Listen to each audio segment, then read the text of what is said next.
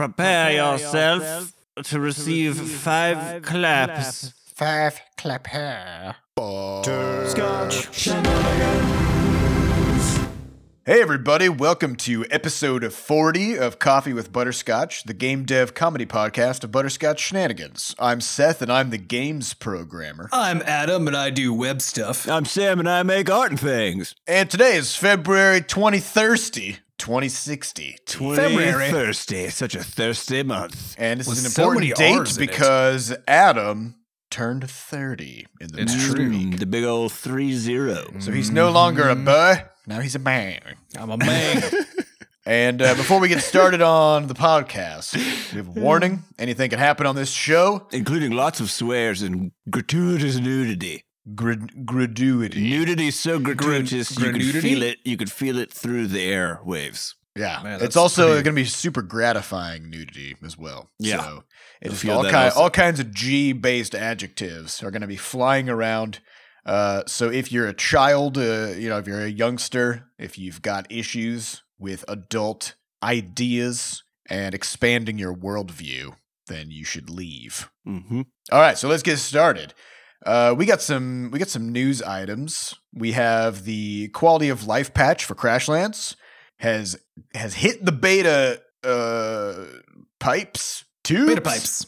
Anyway, we shot it out of a cannon and it just kind of flew in the general direction of our players. Mhm. Uh, so whoever gets caught in the crossfire of that, I'm sorry. You will know if you got hit by it if your screen has a giant red message on it when you boot up Crashlands. Um, we have more Yeah. information in the Crashlands subreddit, so just head on over there. We also have patch notes up at uh, bit.ly slash Crashlands patch notes with a capital P. Don't know where the lowercase p one goes, so so Don't go there. decapitalize. But is there it is there no anything you can tell us about the state of the quality of life patch beta right now um versus what it's going to become? I guess yeah. Mainly what's It's- not in it yet. So it's it's mostly done. There's just a few kind of bigger items that are not in it. The idea behind the quality of life patch is we want to add some features to the game that just make it a little bit nicer to use. like tornadoes. Yeah, we're gonna put there's it's it's actually just the tornado patch. Mm-hmm. Frankly, um, I just spent the past 20 days coding tornadoes. It So, causes an actual tornado at your current location. yeah, uh, but yeah, all, all the info is on the patch notes there. But uh, the big thing that's not in yet is the ability to slide and pan the world map with your with your fingers.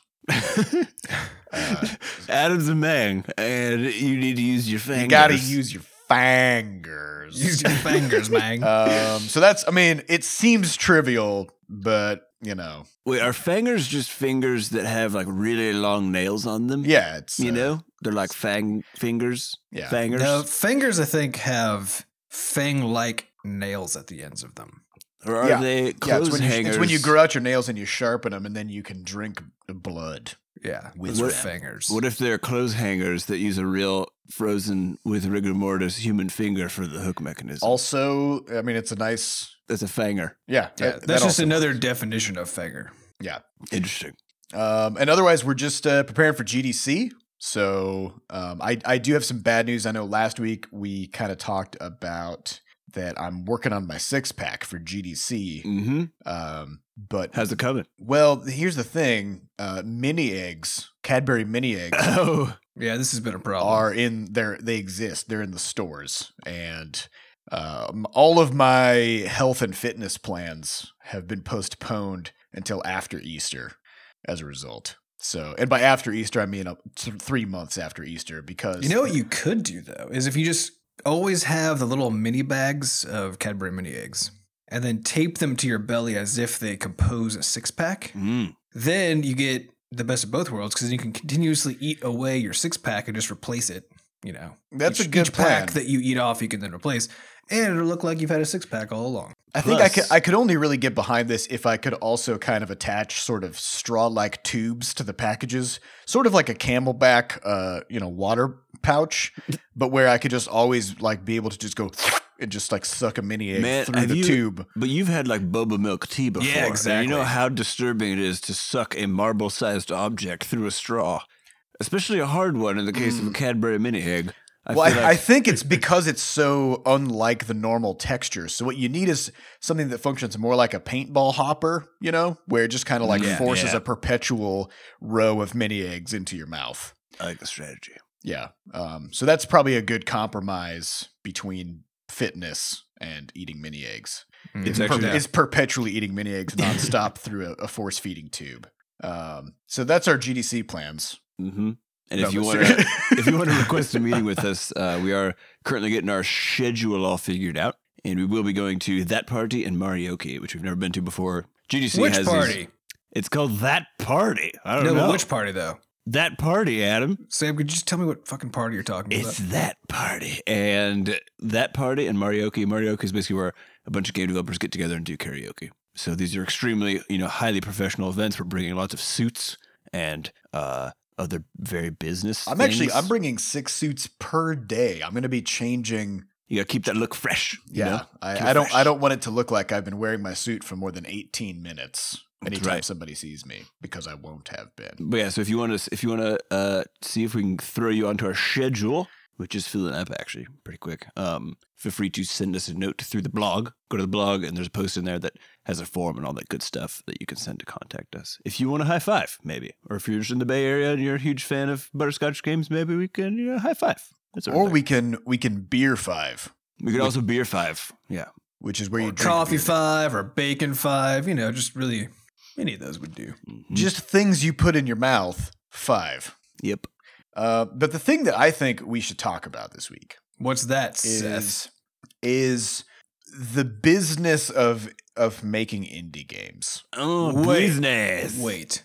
Business and indie games? Yes, I thought, the business of indie games. I thought that was an oxymoron. yeah. uh, a lot of people think so, which is why we should talk about it. Okay. Um, so we, so, some of our community members may have noticed that we've sort of been busy, uh, kind of in a cave for the past couple weeks. Uh, we haven't really been like jamming super hard on Crashlands patch work and stuff like that, although that's what we prefer to be doing. Um, we've been sucked up in all kinds of business vor- vortexes Tornadoes, if you will. vortices, tornadoes, uh, and try just trying to figure out what the hell is going on, um, what to do, and where to go. And I think this is something that happens to a lot of small indie teams, um, or i- in particular, in individuals. You know, like if there's a single person. Did you who- just make that, That up? was good. That I was a good did. one. I like. uh, yeah, just like a like a single person who puts out a game and and then the game actually goes somewhere.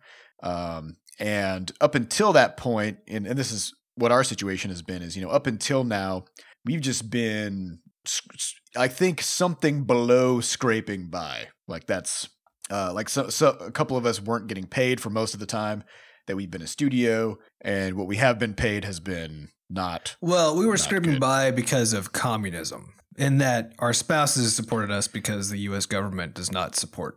right. We redistributed the wealth of our spouses. Exactly. to ourselves. to ourselves.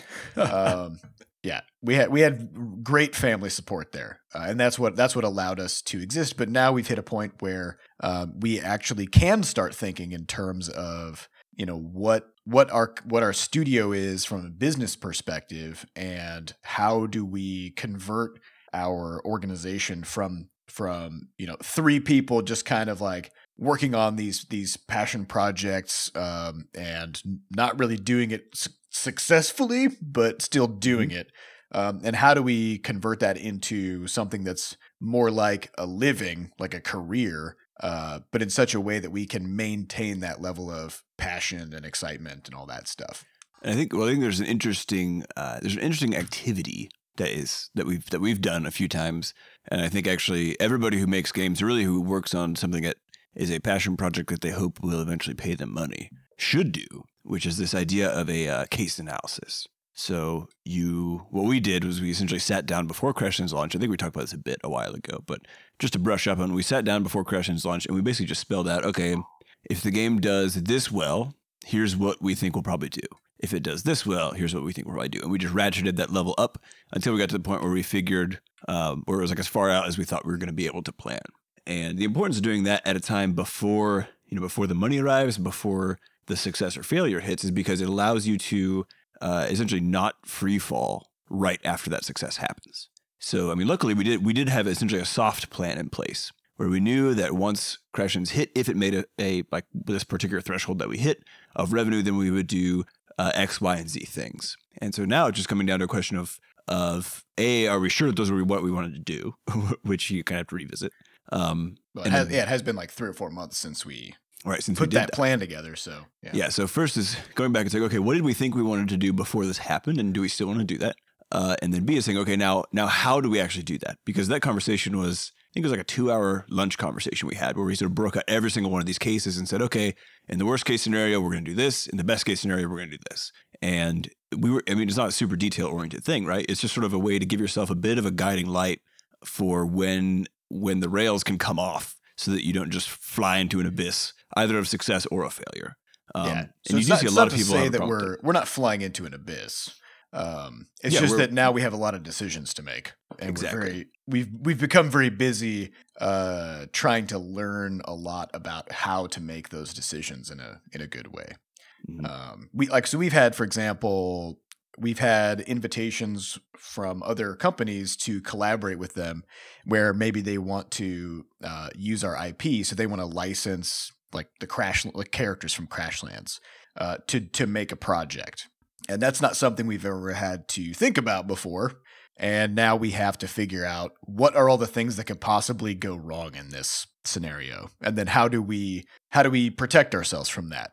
Um, and of course, the the way that any company does it is contracts. And so we've had we've had a crash course over the past month in just flurries and flurries of contracts from everywhere. And every single one of them is written in incomprehensible bullshit legalese Yeah. uh, with sentences that aren't grammatically sentences, and some sentences that are three paragraphs put together. Uh, words that are used just completely incorrectly, but in legal speak they mean a certain thing, and blah blah blah. Uh, it's stupid. So, in order to kind of navigate through that, we've you know adopted a, a stance where we just say all of our contracts coming in have to be in plain English, like literally no. They they have to be completely understandable to anybody who reads well, this them. is an important So- thing too, right? It's because if you're not familiar with with legal stuff and you're getting flooded with these things, uh, you know what, what legalese does is forces all parties to use a lawyer to translate archaic documents, right? When the fact is that for a lot of contracts, I mean, yeah, it is always best to have a knowledgeable legal person on board to make sure you aren't getting into trouble in some way. But that doesn't mean that the document has to be in another language. It can still be in English, Yeah, so you can yeah. actually figure out how to read it. And uh, it just, it, but people think that in order for a legal document to be valid, it has to be in legalese. Well, I think this is a job security thing for lawyers. Like over the past, you know, few hundred years, lawyers have evolved to speak in ways that make what they do seem really, really complicated. Um, when really it's not that it's not that big of a deal. Um, and and a lot of contracts also have just complete nonsense things in them. Like for example, in almost every contract that's been sent to us, there will be several paragraphs basically saying, "I agree that in executing the agreements in this contract, I'm going to follow all of the applicable laws. So I'm going to follow all the federal laws, all the state laws, all the local laws, blah blah blah." Uh, you have to do that anyway, whether you signed a contract or not, right? Like you can't Right. just you can't just not follow the law. so why is that in there? Uh, Can you sign a contract that you're not going to follow the law? You know, I mean, well, no, because that's conspiracy to commit a crime, right? I mean, that's you literally writing down, "I'm gonna, I'm gonna break the law." I mean, not that I've Um, done that or anything, but yeah. Um, and then there's there's these hilarious uh, sections that'll be like, "I promise that that as the person signing this contract, I'm authorized to sign this contract." Well, if that's not true, then then the fact that you signed it doesn't make the the promise true true, right? I mean, like that's a It's like a paradox. it's, it's a anything. given. Like it, you have to be the person, otherwise the contract is void anyway. So the promise, yeah, I don't know. Um, so there's all these there's all these insane things that we've had to kind of jump over, and it's just taken a lot of time. Um, Yeah, and on top of that, I mean, we're we're trying to figure out how to basically turn this turn the studio into a thing that uh, that you know we we still love like it's basically the same thing, but that is able to sort of uh, grow and scale in some interesting ways. And just thinking through all of the various nuances of doing that, because it's not as simple as being like, well, let's add a person. Um, because now you got to figure out how that You person relates to everybody and Yeah. everything else. You can't just, just add a person. yeah. Like you have so to really, you have to think through it a lot. we're tra- that's basically Well, what the, what you really have to do though is formalize and codify the thing that you've been doing, and like we have to basically take our relationship as as siblings who are all in on this on this project of this company that we're making, and where this is the thing we do. This is our hobby and our job, and the thing that we're staking our futures on. it's our jobby. It's it's our, fuck you. Portmanteau. do your jobby. what do we do i mean how do we then codify all the the beliefs that we have about what it means to like work on this kind of project and uh and how do we how do we turn that into a sort of a set of ideals that we can then try to convince someone else to share Well, the, the interesting thing on that, though, and we've gotten this comment a few times as we've you know slowly been talking to some of the people who we who we respect and are trying to get some various pieces of advice from on this thing, where we say, "Oh, hey, we're you know we're we're going to grow the studio," and every single time, actually, I don't think there has been a person yet who was like, "That sounds like a great idea." Everybody's been like, Why "No would you do that? The response has always been, "No one will ever care as much as you do. No one." And my response is bullshit. Uh, bullshit and a half because I think the reality That's a is lot. That's fifty percent more bullshit than yeah, normal. because I think the reality is everyone's looking for really like good work to do with good people, and I think it's just I think it's just the case that the yes, the vast majority of companies uh, fail along those lines, but the truth is also that you know your your amount of shit giving also kind of ebbs and flows over time. You know, I mean, I think there's been some days where I haven't given a damn at all about doing stuff, and some days where I like yesterday where I'm working until I go to bed for the whole day. So it kind of ebbs and flows over time anyways and i think it's kind of it's kind of a question of do the structures and the culture within the organization actually allow people to give all of their shits you know because yeah. that's what we want we want all of the shits But the, know? the the people who say things like nobody's really going to care, like even people who come to work at your company, they aren't going to care about that company.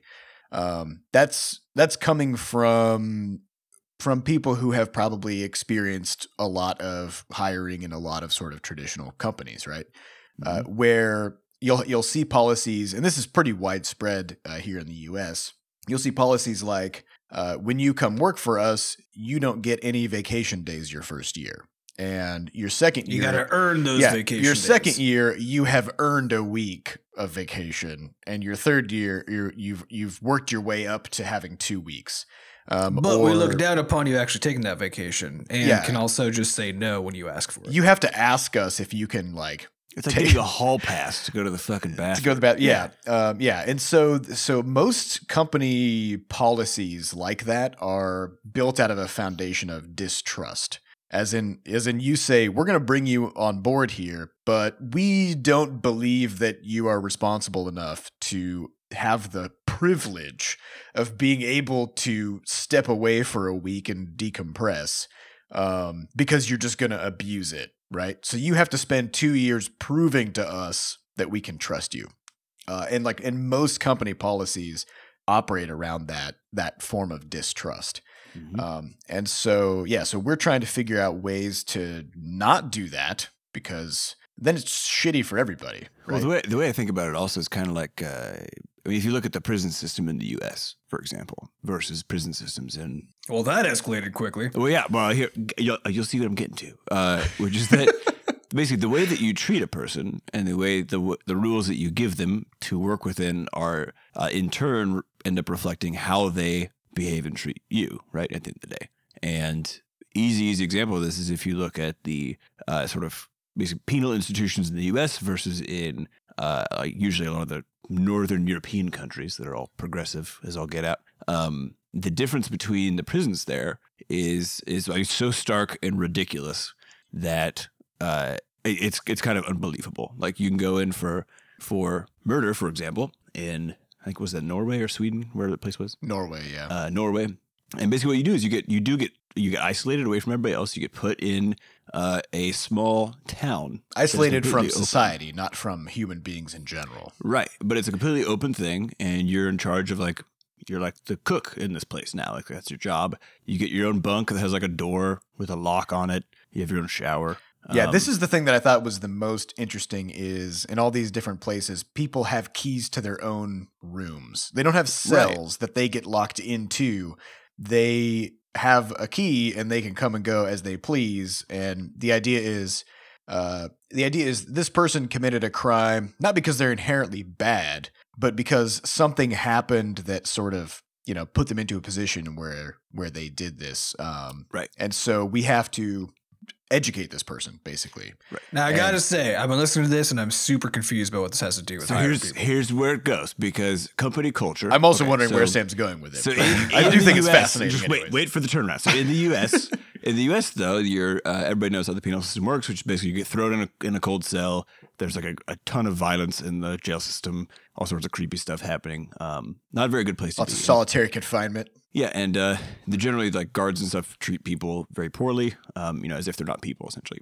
And the response to that though is not. I mean, it doesn't. It does not uh, create an atmosphere in which people respond well, as you might guess, right? So people who are put in a position where they have these really sort of draconian constraints on them, and where they're not sort of treated like people, don't do basically just don't do as well across the board when it comes to either getting better at a thing or in the case of like being in jail. you know, Wait a minute. you see, what I'm getting at. So what you're saying is the way prisoners are treated in the U.S. is actually very similar to the way just workers are treated in the U.S. That, uh, I'm not. I'm saying. Saying? is, I mean, it is what I'm saying in a sense, where it's like the. It's weird to me that you would give someone really, really intense and frankly, uh, sort of, sort of like not treating them like a full person rules, and then get upset when they respond Badly. by, yeah, by badly, either by abusing the system that you gave them, which frankly deserves to be abused on nearly every account, or, uh, or by you know by leaving or doing like terrible things in the workplace, all this stuff. So I think it's interesting that people don't recognize that the system that you codify into existence for your organization is going to end up reflecting the values and the way that people get to fall in love with or hate the organization that they get to work for. well, I, I guess. think I mean just as a as a Does that less, make sense, Adam? Kind of I thing? still think that the prison was a little was a little. Uh, I mean, it's the, it's the edge of the version that I've going for. Sure. It's the know? most extreme possible comparison point. Um, but here, but I have a question though. Hmm. I don't know enough about the laws about cause because the one of the things we learned is that as a, as a small company, because there are only three of us right now, and we intend to stay pretty small uh, forever. That we have we have some big hopes and dreams, of course. Uh, but bigger companies, you know, once you hit this fifty person mark, all of a sudden all these new laws in the U.S. kick in. Mhm. And there are other there are other levels as well where new laws begin to kick in about what you're allowed to do for hiring practices and for vacation stuff and for leave and all these kinds of things. So what I'm wondering is because these legal systems add layers of bureaucracy to stuff, and in particular, they mess with the hiring and firing processes. Uh, is it the case that because it becomes so hard to fire people that they Mm, basically I end up building in this? Because for us, like, because our what our, what we're kind of our plan is basically to say we want to be able just to bring people on board, have mutual trust, and if that trust is broken, they're gone forever. That's just the end of the story. It- It's you know very simple, right? Uh, but that's because we, as a small company, can and and it also depends on what state you're in, so you can actually have freedom to fire people at any time and that kind of stuff. Because as by having the ability to do that, we get to give somebody the benefit of the doubt. Because if they don't live up to it, we can get rid of them. Well, all I know is nothing. I don't know Yeah, I don't enough know about either. any of this, so I have no clue what what any. Well, of this is why all of our brains have been hurting, and you haven't heard anything from us because we've been thinking about all these things. Yeah, but I think I think a much lighter point of comparison before we move on to some questions uh, is is if you if you think about it like a game designer, you know, whatever systems you put in place, people are going to operate within within the constraints of those systems. And some people will try to work around the systems. Yeah, and if you and if you implement a system that abuses people, they're going to abuse it back. Um, and if you put in a system that inherently trusts people and expects the best of them, um, they're really going to appreciate it. Like they're going to really have a good time. So, um, yeah, I don't know. It's Well, so I guess I mean, in, in that sense, what uh, what are we saying that like general general employee to employer relations or something like a free to play model versus uh versus the the enjoyment you get from a pay up front model, as it were. Uh, Like we have to trick you into into doing Paying stuff. us- yeah. uh, I don't know. That seems like a stretched metaphor. Adam, you're just not about the metaphor. what do you what, do you- what do you want from me? What am I supposed to do? we don't know anything. We don't know. We have zero idea what the fuck we're talking about if it's not if it's not patently clear but- by now. yeah. I just compared work to jail systems in two different countries. What are we Yeah. doing, guys? What- I don't know. I think the, the what's important is that we recognize, and everybody else who's listening recognizes that we don't know what the fuck we're doing, but we wanted to talk about this on the podcast almost as like a snapshot, um, where it's always really interesting to look back on what you used to think and how you used to operate, and you know maybe. Maybe five years from now, we'll come back and listen to this podcast and be like, wow, we were naive Naive as fuck. or Mhm. we had some stupid ideas.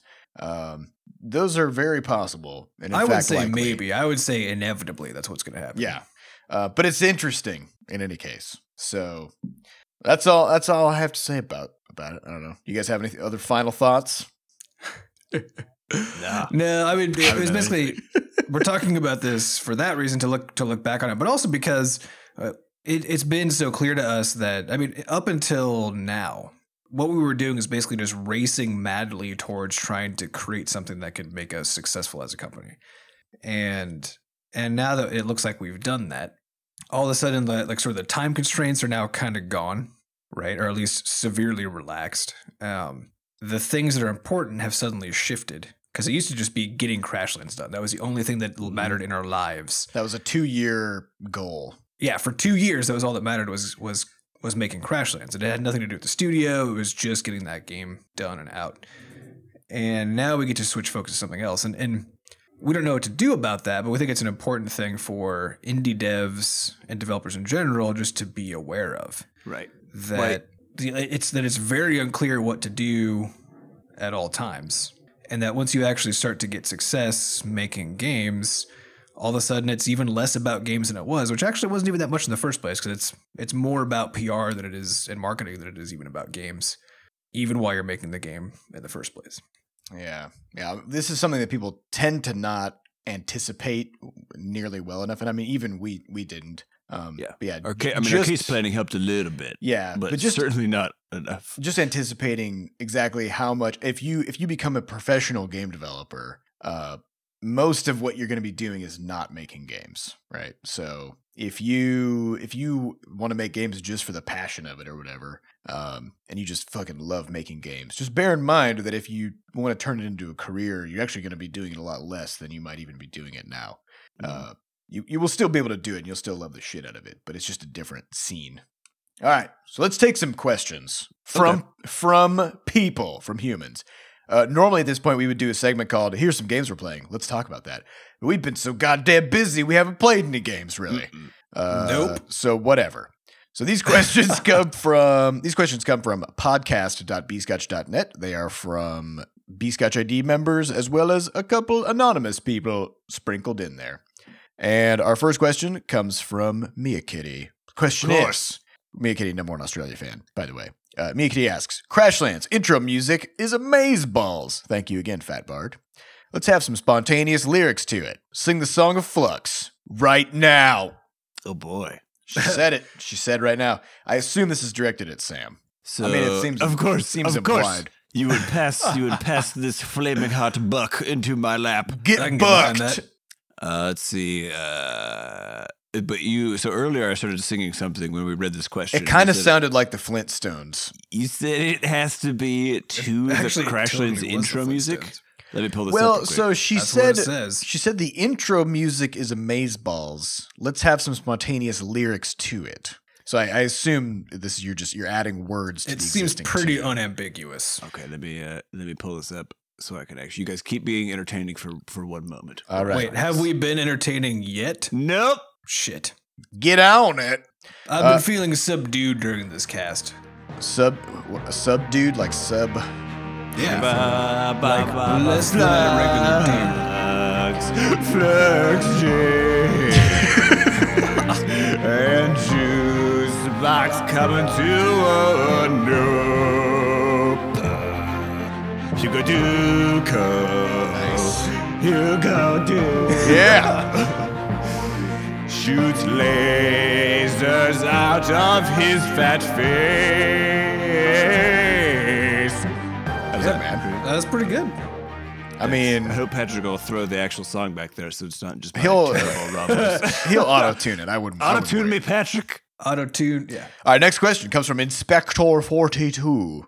Question is Was the Crashlands launch successful enough to do what you want to do as a studio next, as opposed to what you feel like you need to do to keep the studio going? Oh, that's a We kind of already question. Yeah, we, we sort of hit that Pretty already. much. Um, So I'd say uh, yes for both of them, actually. So the weird thing is to to do, to do what we want to do. There's a stuff bunch of stuff that we need to do that we don't want to do. Yeah. That's just going to always be true. So that's your answer.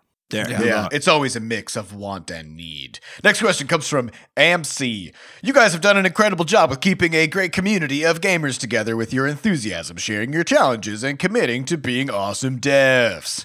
Any thoughts on the importance of keeping this kind of community together? Ew, I This read is an a article. good ego stroke. Sam read an article, so I read an article. So let me tell you about this article. It's not about prison. So, Okay. so everybody, calm down. if you think of if you think of How your much of a non players sequitur like a- is it going to be, though? if you if you think of your players like like prisoners, if you think of your players like like the dodo, like murderers, you know? and games are like, and communities are like their jail, yeah, right? this is the dodo jail. This is what the we're talking about. dodo jail, sure. Yeah, then it w- the importance of community becomes. Uh, okay, let me just reference this article because this metaphor is stretching too far. Um, this article I read is from the Games Industry Biz, I think gamesindustry.biz website, um, which has tons and tons of articles on the games industry, industry stuff and people's sort of thought leaders' thoughts on what is going on and how to do things properly. By the way, if you call yourself a thought leader, you're not. yeah, I'm not a thought leader. So uh, I have no thoughts worthy of ever being repeated, which is just the way I, I like to start that before I say anything that might be useful, just in case it's a bad idea. So uh, the idea this guy put forth, and that I totally agree with, and that obviously we've been putting into practice, is that as an indie, especially, especially as an indie, your all of your sort of power actually comes from the community that you're able to create and develop around your games. all of your power. So think about this. So, for example, when we launched Crashlands, we had 50,000 people in the Bscotch ID system. However, uh, the vast, vast majority of those uh, were were players who had never actually paid for anything. In fact, I think about only 10% of them were were actually paying players. In other words, those are people who actually sort of keep us alive in a real sense, in a direct sense. The other ones are very good for for a variety of things, but not necessarily for paying the bills at the end of the day. Um, but with Crashlands, we've been able to add a lot more people into Bscotch ID, and those are people who, for the most part, not all of them, but for the most part, have actually purchased something from us. And what that means then in the future is that when we do a launch or something like that, or even when we sell T-shirts here in a few weeks, when we get the Crashlands T-shirts uh, figured out, we can now send a note to everybody who actually has backed us, you know, on a on a wallet level. People who have bought different. in, Lit- right, they, literally. literally bought in. Um, we can send them stuff and be like, hey, uh, we have these these sweet T-shirts. We also have this new lore story that we made up that's about like Tack and his uh, clan of Quadrupy in the ocean, what was going on between Quadropus Rampage and Crashlands happening. Um, we essentially can just con- continue deepening that relationship because the one rough thing about games, of course, is that they take like two hour two hours. They took two years or so to make, right? And in between those big launches and you guys actually getting some new stuff to play with, uh, there's a long lull. And so in the case of Crashlands, I mean, us getting just the creator patch out and the quality life patch out has already been it's already been a month before this uh, quality life patch has gone into beta. So we're we've been trying to figure out really good ways to essentially fill that space with really fun, relevant content. And what we basically landed on is is by like running community stuff and then also by turning the community creations on using the creator and then uh, further by by providing cool lore and other sort of opportunities for people to continue enriching themselves in the universe that we've made if they like it a lot but without a game right since those are take so long to produce so i think i really don't think you could possibly understate the importance of having a community uh, as a game dev and especially as as an indie studio I, I also think from a sanity perspective. Yeah, I was gonna say I have a yeah from that Just- perspective. just a different knowing- I mean, just knowing that you have a, a large group of people who believe in the stuff that you're doing and who have your back um like oh man i can't i can't express how great it was when we had we we had this super negative article come out about crashlands. And i got to go into our discord server where we have you know like a good like 25 30 people just chilling most of the time. Um i was just like hey guys look at this and everybody's like fuck that article we don't know what they're talking about right and i'm like yeah validation meh," you know um, well, I mean, without a community, then the relationship between us and the people we're making stuff for becomes purely a support and review based relationship, which fucking sucks. Like that that's the thing that has driven us out of parts of the community periodically. Like that's driven us out of the Steam forums entirely because the Steam forums are so negative on average and so focused on whether they feel like they're getting the support they're entitled to and and that's it. So they, they're you know as a community, that group is much more interested in making sure that we as developers live up to their expectations well to it's support. it's the not a community it's It's not a community. nobody in there knows each other it's a revolving it's a- door of it's a anger support system. right like Right, people just people just come in and be like fuck this and then they just walk right back out so uh, it's and no yeah, good. and so without an actual community uh, that, that's rallied around the stuff we're making, um, who understands that we're just people who fuck up sometimes and are and are trying to make things you know that we think are are fun and and enrich people's lives in some way, and who you know so who get behind what we're trying to do. Without that, then all we have is us as a company and customers. And I don't. I have no interest in a customer company relationship. To me, that we want gross. we want boring. players and fans Yeah, I want, I want, I want to interact with players and community members. Um, Yeah. it's and, just uh, better so yeah, so for me, better. it's just better. So I still spend time in in our Discord server and try to answer stuff on Reddit. And every once in a while, we back out of those things when we're just too sucked into other work.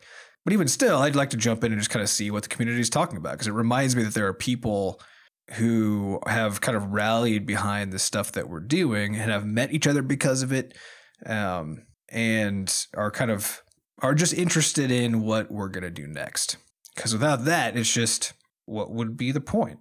exactly We'd just be making stuff for ourselves, which is just less Weird. interesting. and then when it Yeah. comes out we would get judged a whole bunch in reviews and then that would be the extent of the yeah that's that just sounds like a nightmare so All right, Yeah. next question comes from Tofos. Do you prepare somehow for answering the podcast questions, or the are the answers totally spontaneous? I think we always glance over them just to make sure there's no analytics questions that Adam needs to go get info on. Yeah. Um, Yeah, that's but yeah, about it. otherwise we just we just kind of roll with it, roll with the punches. yeah, we try to do as little preparation as possible. we roll with try the to, paunches. with the punches. We try to outline what it is we're going to do and talk about. And after that, we actually try to shush each other when somebody starts going off, you know, on a philosophical tirade about an item so that we can save it for the podcast. Uh, because part of the problem is we spend all of our time working and hanging out together. So, you know, we already We talk we've about discussed almost every goddamn thing. Yeah, and so it's hard to have a, a a podcast that feels spontaneous and like we're actually, you know, doing something together because we it's boring to us just as it would be to you guys, to all you to you listeners if uh if everything sounded scripted. Yep. So so yeah, so we try not to talk about it as much as possible. We still and you'll hear parts of the podcast too where you're like, that kind of sounds like they talked about that too much before. Well, this is this is partially why, for like for me personally, I don't know about you guys, but for me personally, the the question segment is my favorite part of the podcast uh, because it it really does like throw stuff into our laps that we probably haven't thought about or haven't talked about yet. Um, where you know if we're just hitting news items or something like it's stuff that we've all gone through already this week together, you know. So Right. uh, yeah, I, I fucking love the questions because of that. Yeah. Uh, next question comes from Inspector 42.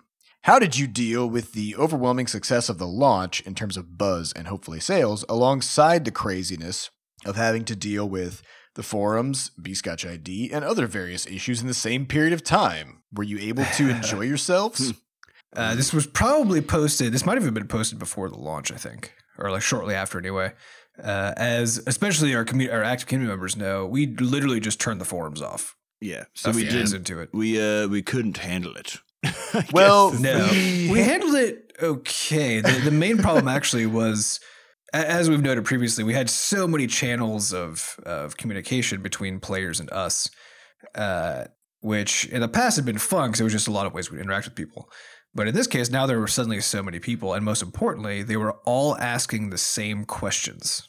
Well, they were asking the same questions and they were reporting bugs. And re- Um, right, and those bugs were usually things we'd already addressed. Yeah, so I mean, because of I don't know if it's because of the way people tend to use the internet nowadays, with like it's all about creating content, like post things on Instagram, post things on Facebook, post things on Twitter. Be- like Yeah, because it's of not that, about discovering information. it's not about going and getting information. It's about putting stuff out there. And I think because people have kind of been trained to do this over the past decade, um, now the way most people deal with a bug, for example, in a game, is they leave a negative review with a bug report in it, or they tweet at the developer of the game and say, "Here's a crash that I found," um, or they just go to whatever they've come across first as like seeming like the place where the devs are and just just post something um, before ever looking for the answer to their question. Yeah. And so, yeah, because of the fact that we had five or six different avenues for people to report those things,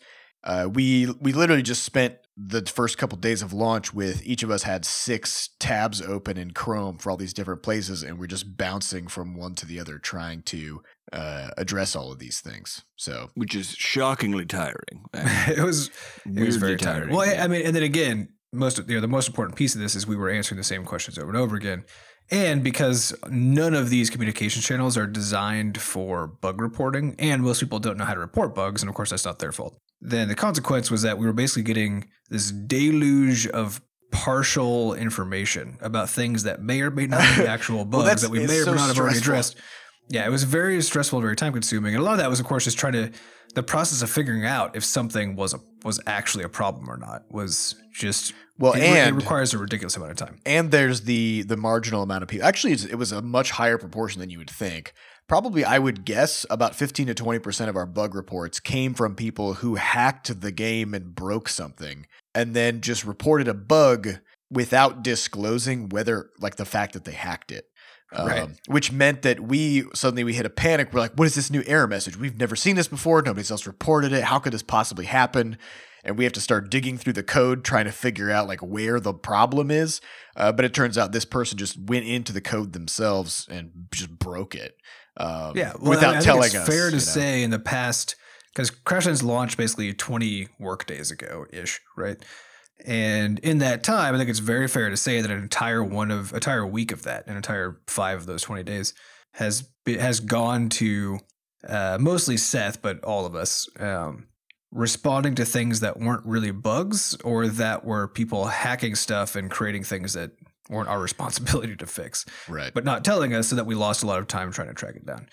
So, so which is all, I mean, to, to come back to the question, um, which was the question? Was how do, how Oh. do we deal with Bscotch ID, the forums, et cetera, along with the launch itself? Um, what we realized was that we had to, well, actually, let me add one more point to that. We all began to dread going into all those places yeah, yeah. which is and this is a bad thing because as for the pre your previous question about the importance of community and so on. We love going out and interacting with our with our players. Like we loved we love going out and talking to them. But all of a sudden every time we did they would just throw bugs at us. Yeah. Or, e- ask well, the questions worst. we've answered a thousand times like is there going to be multiplayer? And where's the, the controller support? and that kind of stuff. Uh, and and so it suddenly began to feel instead of like a welcoming community place that we were going out into it felt like uh, and it wasn't actually hostile but it felt hostile because it was all stuff Well, it's just very demanding in, in the Yeah, sense, in a sense that every time you show your face in one of these areas, somebody jumps in and is like, "I want there to be this in the game. Fix this problem. Do this. Yeah. Do this." Yeah. Um, and yeah, so we we all I mean Sam and Seth in particular basically just like stopped touching uh Discord um like entirely. They just like it became so overwhelming they were just like I don't want to have that negative experience and so they just left. Yeah. Right. And the forums we just turned off because our our moderators were so overwhelmed by trying to regulate the influx of garbage that was coming through. Again, of people posting a question that was answered in the top thread in the forums. Yeah, or and our, kind of you stuff. know, bless our moderators' hearts. They were just like they're like merging threads insanely, you know, and like reorganizing things and answering. Yeah. like, this is already answered here, and linking people to the answers. And Right, they were trying to do a good job instead of instead of just declaring bankruptcy and well, they like, were "Fuck doing a good and- job. They were, yeah, no, they were doing a great job. And but of course they were getting overwhelmed. The and the forums turned into literal garbage. They weren't helping anybody, and so so we just turned them off until until things died down.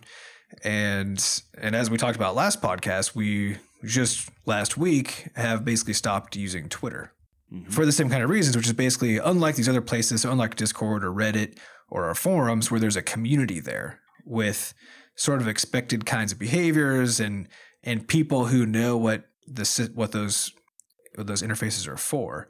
Twitter is just random people throwing noise It's, at us. again, it's a revolving door of, Yeah, of, as- indi- it has of no- individuals. There's no There's community. no cultural memory there. Yeah, there's no so- community. yeah, there's no community. I personally, I've been having a great time on the Crashland subreddit and Yeah, and like in the that. Butterscotch forums. You know, where there actually are uh, there's a consistent group of people who keep coming back and talking about stuff. So it feels like a welcoming place, and and because of the fact that you know if people keep asking the same questions over and over again, those get answered over and over again, and those people who exist in that community they know the answers, and then they jump in on our behalf, and they're like, "Dude, this was already answered like 18 times here, here, here, here, here." You know, whatever. Um, yeah. So so it's really Like- it's really just a problem with those places like the Steam forums and Twitter, uh, where there, like Sam said, there's there's no cultural memory of what's going on. Well, it's also about expectations because people, especially on Twitter, you know, people's people use that as a place when they interact with the company to tell them about something bad that's happened, right? Yeah, yeah. and and that's it. So it becomes a customer support tool, but we don't want to use it as a customer support tool. We have other mechanisms for that, and because we want to use it as a social tool, uh, the customer support aspect that people keep on throwing at us basically ruins it for that purpose. And so it's actually it's really I think this comes back partially to the planning thing we discussed earlier, but uh, just as like a really quick one off here, like it's extremely important as an indie dev to make sure that you control the uh, social spaces that you're in, so that you can still have a good time in them, right? Because I mean, I could see how this could easily, if it was just one of us, especially honestly, dealing with that deluge of stuff, that would have been so cripplingly overwhelming um, that I, you know. Like Well, it would I think, basically, it would have soured a lot of those platforms. In, I think in it wouldn't have been longer that bad if it's like if, for example, if for me, if I knew that my entire job was to do that stuff, then I, I would have been able to handle it, no problem.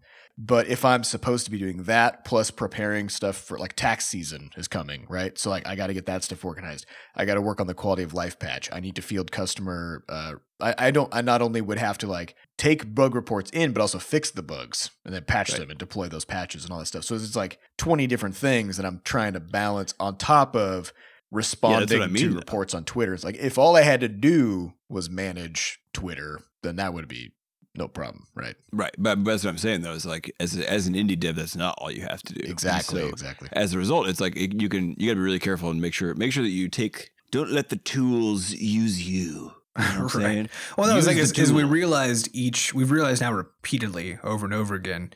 All of a sudden, we were like, "Crap, we've been doing this wrong because we've been letting we've been letting this thing control us instead of vice versa." And actually, we just had this. We just dealt with this. We talked about the top of the podcast about dealing with contracts and stuff. We've been getting these messy contracts that aren't in either party's best interest that are written in legalese, and those are coming from other people. But then we've been taking time to rewrite them on behalf of the person who sent them to us in the first place so that they work for both parties.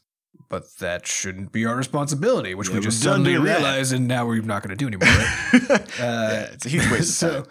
yeah, it's it's it's a giant, massive time sink, and and it, it's just easy to forget, especially when you want to be the good guy in all these situations, and and you truly like we actually we love helping people with stuff, right? So it's easy to get sucked into support issues when they've already been solved because my default response when somebody asks a question Is to is- answer it.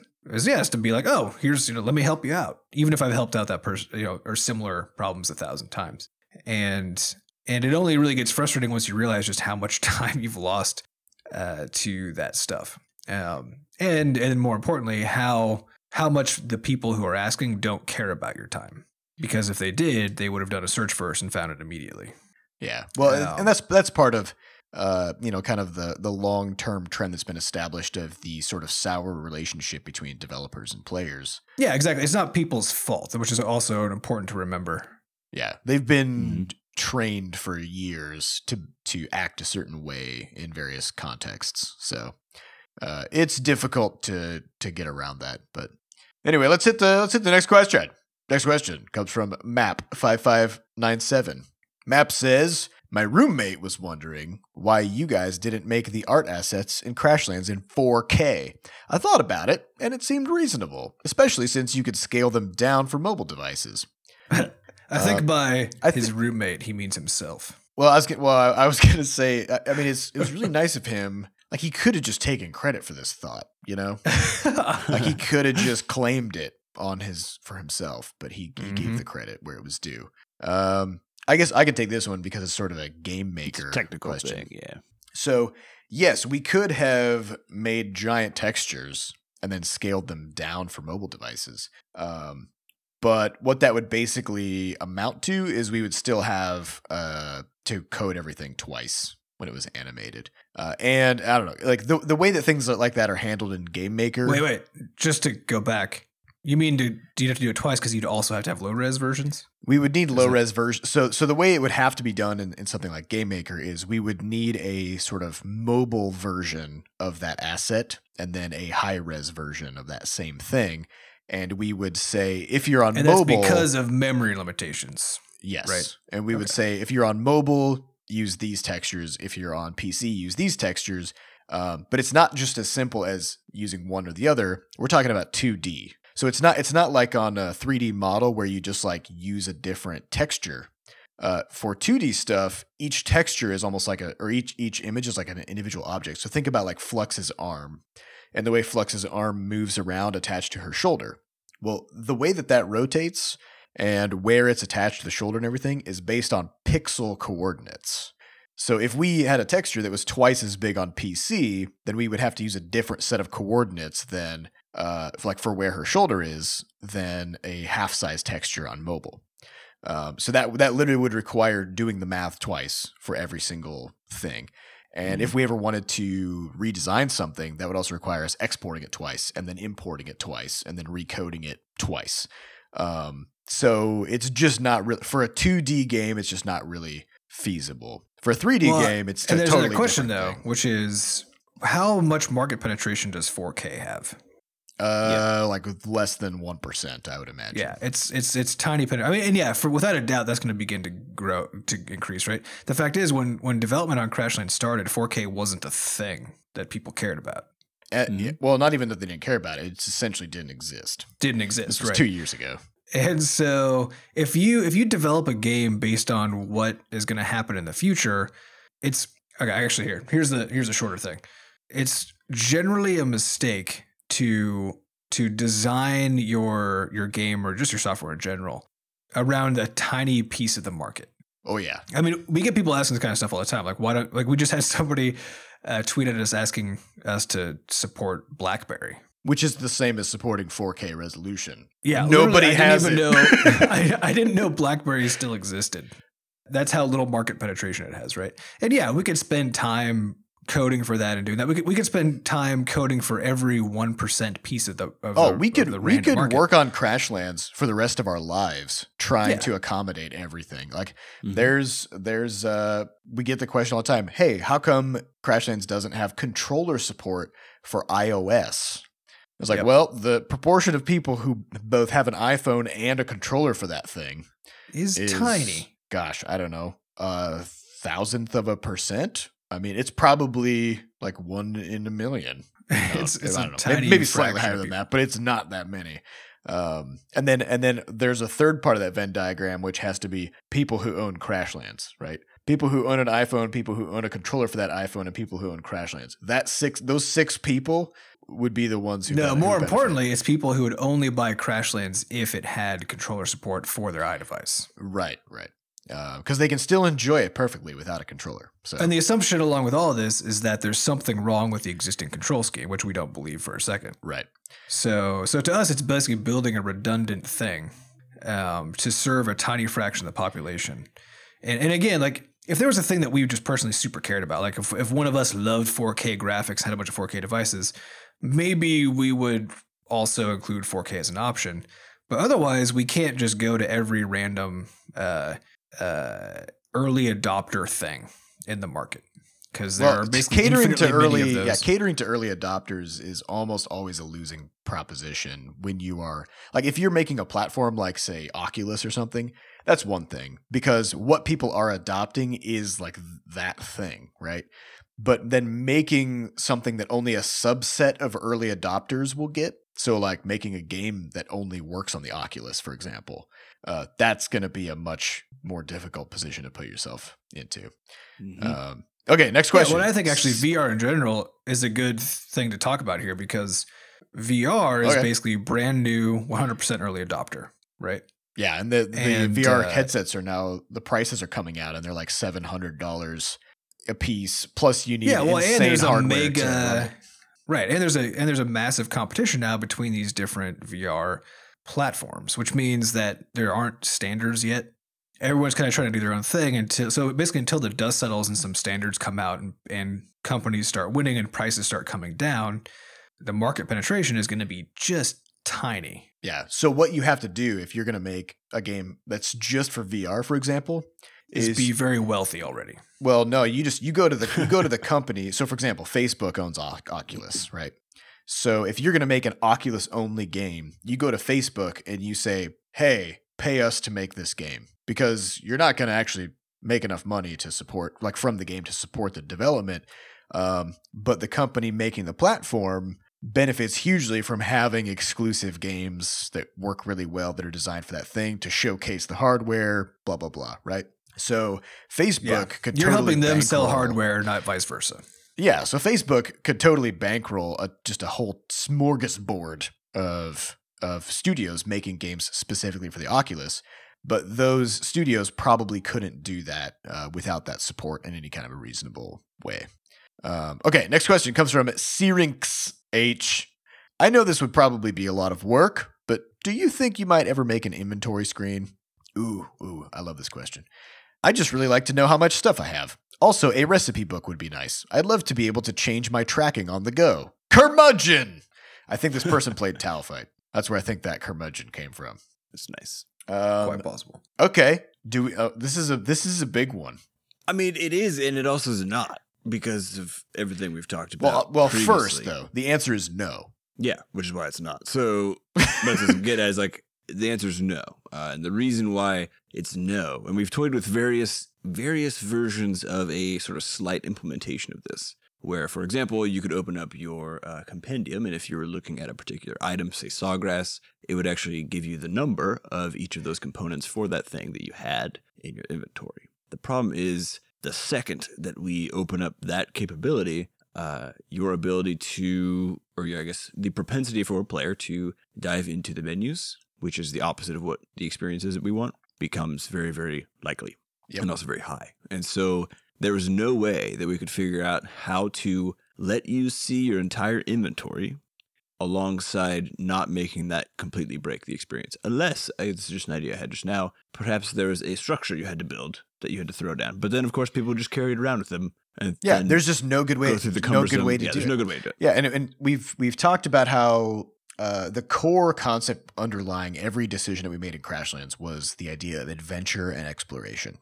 And people say like, "Oh, I don't like the fact," or the in the same breath they'll be like, "Oh man, like I feel so immersed in this game and I just love it." Uh, but I'm really frustrated at how I can't change the recipe that I'm tracking while I'm walking out in the world. What people fail to realize is what has made them so immersed in the game is the fact that their exploration and adventuring has been completely uninterrupted by digging through a list of 500 things that you can craft and trying to pick the thing to track next. Um, like that, those two things go totally hand in hand. And not interrupting that experience is the reason that all these things are there. Uh, and, and I also want to kind of like I want to kind of mention there's this this tendency that that we all have to do this thing where we go, if I can blank, then why can't I also blank? Um, and there's this kind of slippery slope that happens in game design where as soon as you start down a particular path of offering convenience functions to a player, then it just seems natural to extend that convenience just a little bit. So, Mhm. uh, so Sam, like you're talking about, if we did make an item that you, when you slapped it, it allowed you to look into your Infini suit and see what your inventory was, then the obvious question is, well, if I if I can look at my inventory with this, why can't I just look at my inventory all the time? Um, and then once you can look at your inventory, the question is, well, if I can look at my inventory while I'm out in the world, why can't I change the recipe that I'm tracking? And then the question is, if I can see all my recipes while I'm out in the world, why do I have to go back to my base to craft stuff? Why can't I just craft while I'm out here running around out in the world, right? Um, and it just keeps going on and on and on. And all of a sudden, you have a completely different game than what you started with that feels totally different. And Well, and that's the most important point in the end, right? Is that the experience of playing Crashlands would be literally just a different thing. It would feel completely different in that sort of end case scenario than it, than it currently does and than it was intended to feel. And that, that's that's the end result of starting to go down those paths. Is you end up with literally different things. That's not even to say that that thing is worse. We per, we personally think in this case that it is, which is why we don't want to do it. well, it's Um, just it's just not part of the intended experience. yeah So yeah absolutely Yeah. and and yeah, it it just makes a different game. So and I do appreciate the. I think I think I speak for all of us when I say you know I I appreciate the hell out of people jumping in and being like I fucking love this game. I have some suggestions for improvements. Um, like I appreciate that people are that excited about it, um, and that they feel so strongly about the game that they also want to you know contribute their ideas and talk about it and all that stuff. Um, but at the same it's awesome. but at the same time, you know, most players actually have a hard time truly understanding why they love the game. And a lot of times the suggestions that people offer up would actually make them enjoy the game a lot less. Uh, and I think this is one of those. So, yeah. Uh, all right. Well, we got time for one more question. And this question comes from Gafferman. Gafferman says In Crashlands, what was the most fun to write? The dialogue or the flavor text slash descriptions of items? Did you approach them differently? Well, the last part of the question is easy because Seth wrote the flavor text. We and approached Sam them wrote very the differently. dialogue. Yeah. S- Sam wrote the dialogue. I did them. wrote, yeah, Sam wrote the dialogue. I wrote the tooltips, and Adam edited and revised the dialogue. Uh, so I'm gonna personally say I feel like I had way more fun than Sam did. I'm gonna guarantee you did. Uh, but that's not because it's because each flavor text item was just a standalone opportunity for me to make a stupid joke. And Yeah. the dialogue had to actually make sense and teach you the player did- things and walk through different game concepts and tell a good all of the, story. All of the the flavor text creation was also all done slowly over the course of the entire two years, yeah, yeah. whereas the entire story was written in about three months. And that was that was all you were doing at that time. Yeah. Was just writing. So- eh, well, and it's not just it's not just writing a story. It's also sort of like programming. You need to design characters, uh, come up with their personalities, figure out where they're going to go in the world, design their villages, their houses, um, put quests together that have different stages that cause things to happen in the world. Like it's not just uh, dialogue. Like there's a whole bunch of other stuff sort of packed Yeah. into it. And the worst part is if you if you fuck up the dialogue and make it say the wrong thing, then it doesn't matter how well you programmed everything else because people won't know what to do. Yeah, Right. so I did that a lot. Uh, so I I, I guess Seth's was a more carefree. I had no consequence. Like if I Yeah. if I screw up a tooltip, it doesn't even matter. Like but I, I did. I mean, I loved actually writing the story, and I especially loved after Adam did his uh, sort of editing pass on it because he went through and rewrote a bunch of stuff. And so I was actually both. I'd forgotten what I'd written because there's so much crap in there, uh, and then also Adam had changed a bunch of it, and so I would come across stuff that was completely new. Uh, either because I have amnesia or because Adam rewrote it. Either way, it was fantastic. So I was like, I come across something new, I'd be like, "Oh, this is hilarious," you know. So I still had a really good time writing. It wasn't it wasn't a drudgery by any stretch. I just think that the uh, the carefree nature of of tooltips and uh, we need to figure out how to make an entirely tooltip based game in the future. Mm, interesting. Yeah, that'll be that'll be much more uh much less tedious to put together, I'm sure. Fact. All right, everybody. Uh, that's all the time we have for this week on Coffee with Butterscotch. So thank you all for listening. And once again, if you if you want to get your questions into next week's podcast, go over to podcast.bscotch.net and ask away. You can also upvote other people's questions to help sort of guide the future of, of what questions we answer. We also have a great community over at forums.bscotch.net. So come on over there and say hello. And you can also join our Crashlands community at reddit.com slash r slash crashlands. All right, thank you for listening, everybody, and we'll see you next week. Goodbye. Goodbye. Bye.